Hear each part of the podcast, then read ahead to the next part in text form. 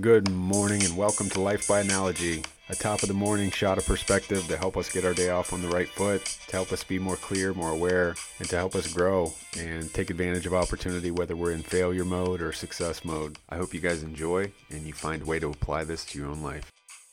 Hey guys, happy Sunday to you. Hope your weekend's excellent. I'm getting ready to go play some golf, so I have this analogy on my mind that relates to golf etiquette, which is for those who have never played golf, it's it's a set of standards or behaviors that you're expected to abide by when you're on a golf course. More of a gentleman's set of rules, I guess. One of the rules of golf etiquette is that when you hit a bad shot that has the potential to be in line to hit one of the other golfers or to injure someone on the course, you're expected to yell the word fore, F O R E. And that's just a universal term to identify, hey, get down, cover your head, duck, but I'm coming in hot, you know, look out. So it's courtesy. It's a courtesy heads up. But what's interesting about that, it's it's essentially someone raising their hand and yelling out loud that they failed. Name one other place that you know of where people literally raise their hand and yell, "I failed. I hit an embarrassing shot." And I started to think, man, where where else can you see that? Where else can you see someone raise their hand, accept failure, and then the other people around not point fingers and laugh, not kick them while they're down, not call them names, not belittle them, but just in a gentlemanly fashion, just support them, step to the side, let them pick up their ball, and let them learn and move forward. But it's all supportive. What if we could create a golf etiquette for our world, for our society, for our culture, where people aren't afraid to fail?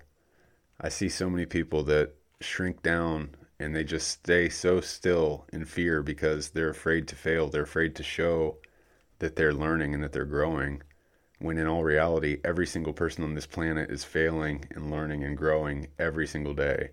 It's just so sad that people can't raise their hand and yell fore anymore without being put in a, a situation where their character is demolished because of, of one mistake they made. So think about that today and think about how you want to carry yourself. What's your etiquette? One thing I've really worked on in relation to this is is admitting when I'm wrong. When there's a disagreement at, at home, it's okay to say, "Hey, I'm wrong. I slipped up. You know, I didn't make the best decision. I think my point of view was skewed, whatever it may be." But man, if you're cognizant of of accepting fault, things will go so much better. Apologies will come sooner.